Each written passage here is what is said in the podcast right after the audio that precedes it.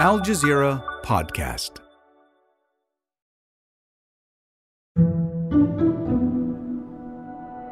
Please welcome to the stage Sam Altman. You could call it an early birthday party. Welcome to our first ever OpenAI Dev Day. Thrilled that you're here, and this energy is awesome. A year ago today, ChatGPT made its public debut to the world. Its parent company, OpenAI, marked it with a Developers Day to show how far so they'd ChatGPT come. can now see, hear, and speak. And more recent, there's a lot. You don't have to clap each time.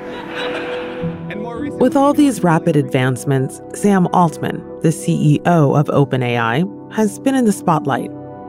I think people really have fun with it and they see the possibility and they see the ways this can help them, this can inspire them. But behind the scenes, There's another twist in the OpenAI saga. trouble was brewing over Altman's role and over the future of OpenAI itself. Several staff researchers wrote a letter to the board warning of a powerful artificial intelligence discovery that they said could threaten humanity. So, what does this year of ChatGPT tell us about the risks and the benefits of artificial intelligence? I'm Malika Bilal, and this is The Take.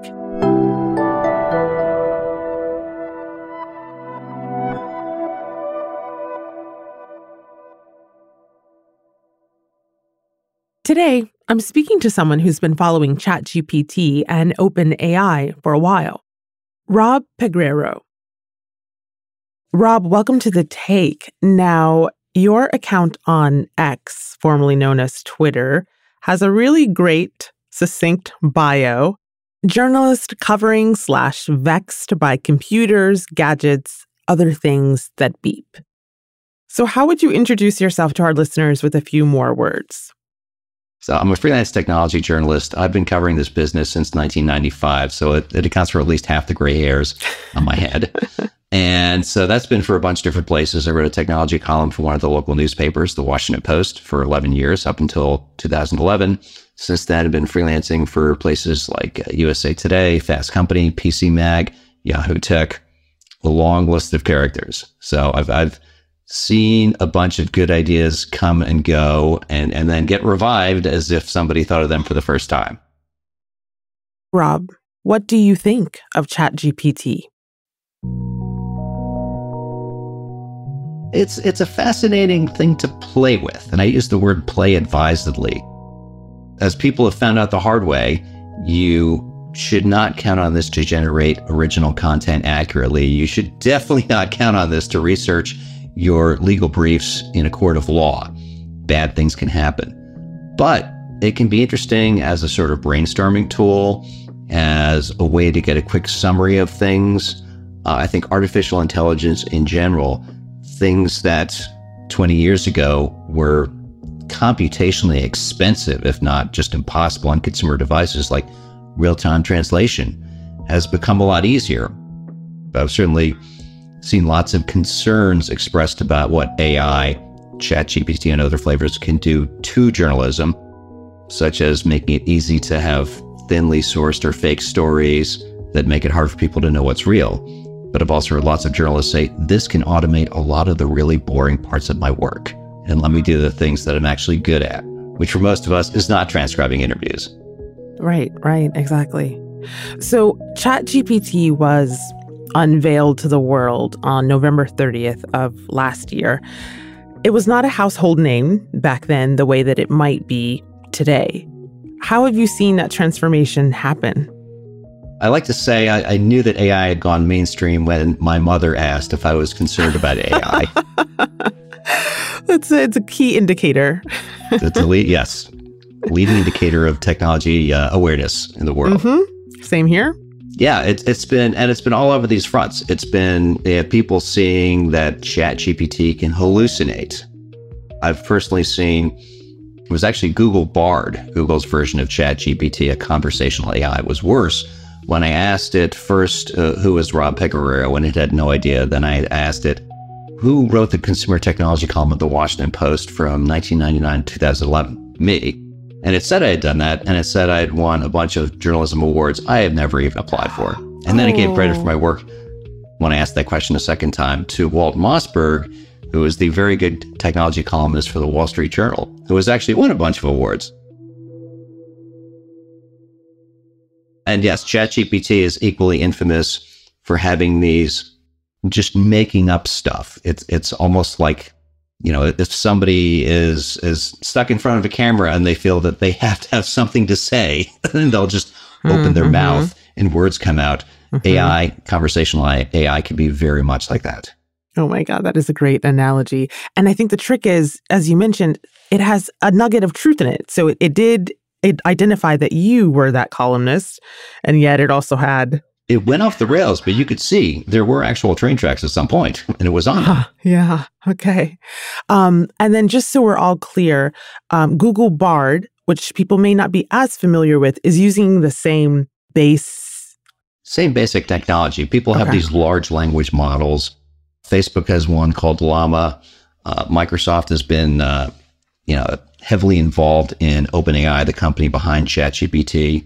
They have what was Bing Chat. They have different brands of Copilot, the AI that's now built into Windows 11 as an option. Everyone is working on this angle. Uh, Amazon just announced a bunch of AI powered customer service tools. Uh, Apple is trying to make Siri a little smarter with the help of AI. Hmm. Do you think any of that would have been possible without the introduction of ChatGPT and what OpenAI brought? I think so, yes. This is a case where, you know, it's sort of like if you rewind, I guess, 150 years or whatever it exactly was, lots of inventors around the world and, and countries decided, uh, you know what, steam power would be really useful. And so you had people thinking, how can we use a coal fired engine to drive a train, to power a ship? Uh, the technology was coming around, people were adopting it at the same time. So I definitely don't think that without OpenAI, we wouldn't be having this conversation. Mm. This was going to happen at some point. Mhm. This particular company, in part because of all the drama around it, Mhm. has been in the headlines so much. Right. Okay. So that's a good segue. Let's talk about some of the drama. Fast forward a year from that unveiling of ChatGPT, and the company behind it, OpenAI, had its first developer conference on November 6th, and it unveiled lots of new features. So now ChatGPT knows information up until April 2023. So it's more up to date. It's not quite current, but more up to date. What else can you tell us about what was unveiled, what these improvements, so to speak, are? Yeah, so they, they announced, you know, a new version of ChatGPT adds a bunch of new capabilities. Some of it is allowing it to do things that other AI models can do, like create images. Um, obviously, you know, extending it so you're no longer talking to someone who woke up from, you know, a long sleep in 2021 and doesn't know anything since then, making it more capable. You know, lots of possibilities. Looks like everything's going great for the company. They're they're off to. It's going to be a, a really good holiday season for OpenAI. But behind the scenes, it appears there were concerns brewing, and it all burst out into the open on November 17th. That's when it was announced that Sam Altman, the CEO, was being forced to step down. Rocking the tech world, the unexpected firing of OpenAI CEO Sam Altman. And that revealed this chain of events that really gave most people who were watching whiplash. Well, we have the latest in the Shakespearean drama Gripping Artificial Intelligence. Sam Altman is back as CEO of OpenAI. The company says they have reached an agreement after he was suddenly terminated last Friday. Can you walk me through as best as you can that timeline? I'll try. what what what happened? So there was this completely bizarre Friday news dump announcement, uh, November 17th. You know, right before Thanksgiving, when you think nothing interesting is going to happen now. the board said they had removed Altman as CEO, saying he was not consistently candid in his communications. About what? Nobody knows. Hmm.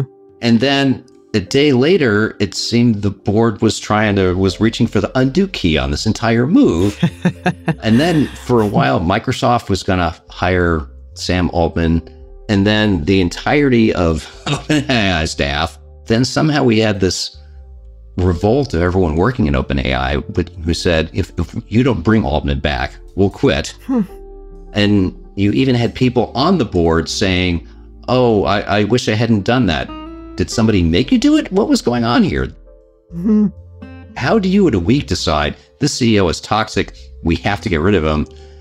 Then decide, nope, bring it back. Then the entire board, most of the board is gone, been replaced. And doesn't make me trust the company a whole lot. Seeing this sort of amateur hour clown show performance.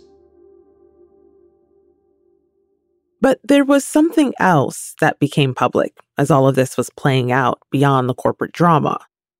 And it gets to the core of what OpenAI is about. That's after the break.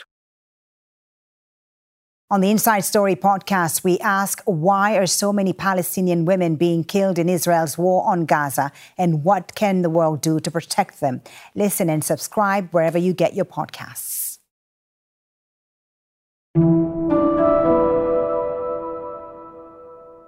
So, Rob, you mentioned that it doesn't necessarily make you trust the company anymore. And I think that's the key part of why people should care about what happened behind the scenes.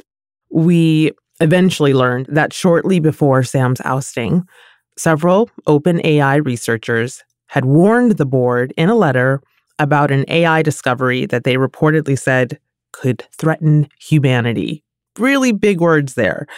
Reuters reported that OpenAI may be working on a project called QStar in the search for what is known as artificial general intelligence or a superintelligence model. This is Crystal Hu. I'm a tech correspondent at Reuters. My coworkers and I have been following the saga at OpenAI. What we have learned from our reporting last week was that a technological breakthrough happened at OpenAI where researchers have developed this model called QStar that can tackle problems like math that previous generations of AI models could not. The breakthrough has raised the concerns among some AI researchers, including its implications for AI safety and the company's pursuit of AGI, artificial general intelligence. And this all happened before the board's abrupt firing of CEO, Sam Altman. A lot of these words are going to go over some of our listeners' head, as they did mine in the research for this episode. So, Rob, break this down for us. What is a super intelligence model and why could it be considered a threat? So what Reuters reported was, you know, not necessarily that they, these people had come up with the version of HAL 9000 from Arthur C. Clarke's sci-fi 2001: A Space Odyssey. Open the pod bay doors, Hal. I'm sorry, Dave. I'm afraid I can't do that. What are you talking about, Hal? Something of its own will and determination that, you know, would, would kill astronauts if it thought it was necessary to ensure the safety of the mission. Not the hmm. Terminator from the movies. I'll be back. But apparently, Q Star could do math, Mm. which is different because conversational AI, there's not necessarily a right answer to, you know, I'd- asked ChatGPT earlier, what are good questions to ask about ChatGPT in a podcast? Mhm. Basically, the ones you've asked. So we're all in alignment there. but with math, there should be one right answer. And, you know, the idea is potentially this could solve math problems that have previously eluded the grasp of people. Mm. So, you know, will, will OpenAI's or some OpenAI product solve a previously unsolvable math equation like uh, Fermat's last equation? Who knows? Hmm. But there's this weird, mysterious discussion that we think we might have invented something that could end humanity. Ah. Well, then I think maybe you should be more public about it because this is not the first time. Sam Altman spoke generally about the risks of AI during his testimony to a U.S. Senate committee hearing back in May. My worst fears are that we cause significant, we, the field, the technology, the industry, cause significant harm to the world. If it's so dangerous, then maybe you should drop a dime to somebody and give us a little more detail. Reuters didn't even get the memo itself that uh, was circulated. So we just know that there's this thing called Q Star, which, by the way, is a terrible code name. Mm-hmm. If you remember watching Star Trek The Next Generation, Q was this hyper intelligent alien being who was not That's really a right. fan of humanity. Right. Huh. Does this worry you? Is this is is are you ever worried in your reporting of this that what has been created could threaten humanity? I worry about AI, but not in that sense, because what we've seen already is, you know, yes, AI can make it really easy to seed fake stuff into the world, fake images, fake audio. It's now quite feasible to clone somebody's voice and have them say things they never had. Yep. But the thing is, you don't even need that good of an AI. Yeah. Hmm. So the AI threat, it's already here, and it's not so much the capability of the AI, but the the incapability of the human looking at the output of the AI, Hmm. or just a good image editing app. So, Rob, all of this is coming as we as a society are adopting AI at a really rapid pace. You wrote an article on its spread from the tech world to corporate America, reporting on a study from the global consulting firm McKinsey that revealed two thirds of organizations that they surveyed are investing in AI. Really, no surprise. My own organization, we are also investing in AI and trying to develop tools based on this ChatGPT model that might help our work. Now, US President Joe Biden has issued an executive order on artificial intelligence saying that AI is driving change at warp speed. One thing is clear to realize the promise of AI and avoid the risk, we need to govern this technology, not, and uh, there's no other way around it, in my view. It must be governed. So, when you put all of these pieces together, you've been covering this wild year. How much regulation do you think AI needs, and what guardrails need to exist before we move forward? So, yeah, there isn't a whole lot of agreement on that. Um, the Biden executive order, because it's an executive order, it doesn't have the force of law. But one thing I've seen this White House be pretty good at is hiring people who do know how to use whatever levers they have available in the executive branch. This is also good because, as we've seen, Congress is not great at passing tech policy bills. So, this is probably the best thing we're going to get. On the other side of the Atlantic, the European Union has the AI Act, which is a much more sweeping piece of legislation. I think a lot of it is going to depend on what sort of things people decide to adopt and use, uh, the companies behind it, you know, what sort of responsibility they are going to try to take. Hmm. Rob, finally, when you look back at all that you've reported over this year, what are you telling your mom? What are you answering her when she asks? I would say don't worry about it that much. I think it has lots of interesting possibilities and potential. Like there, there's so much good and productive use being made of AI. In that piece about the McKinsey survey, I noted, for instance, that uh, Planet, an Earth imagery company, is making really good use of AI systems to analyze the enormous amount of data flowing from all these CubeSats they have floating around the world to do things like track climate change and the progress of energy efficiency, uh, environmental pollution, deforestation, things that are really hard for human eyeballs and human brains to get a handle on. So I think there's a lot of great potential. What you got to watch out for is when you have these companies saying, you know, we know what we're doing, just just let us innovate. Don't don't get in the way of that. So watch, don't panic. I like that. I like that. Thank you so much for this conversation. It was a really accessible one. And that's The Take. This episode was produced by Sari Al Khalili and Amy Walters, with Fahrinisa Campana, Zainab Bezer, Nagin Oliai, Khalid Sultan, David Enders, Miranda Lynn, Chloe K. Lee, Ashish Malhotra, Sonia Bagat, and me, Malika Bilal. Our sound designer is Alex Roldan. Alexandra Locke is The Take's executive producer, and Ney Alvarez is Al Jazeera's head of audio. We'll be back.